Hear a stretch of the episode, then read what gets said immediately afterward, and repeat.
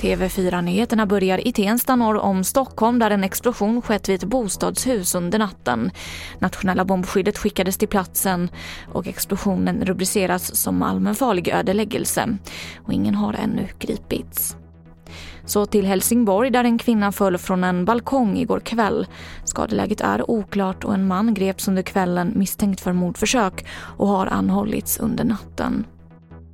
Det är allt fler personer som dör i bränder i Sverige. Det här visar preliminära siffror från Myndigheten för samhällsskydd och beredskap.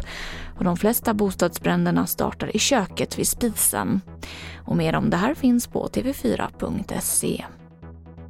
Och jag avslutar med att det var runt 50% fler anmälningar som kom in förra året om kvinnor som utsatts för våld i en nära relation jämfört med året innan. Enligt en professor vid Göteborgs universitet så kan den sociala isoleringen vara en orsak.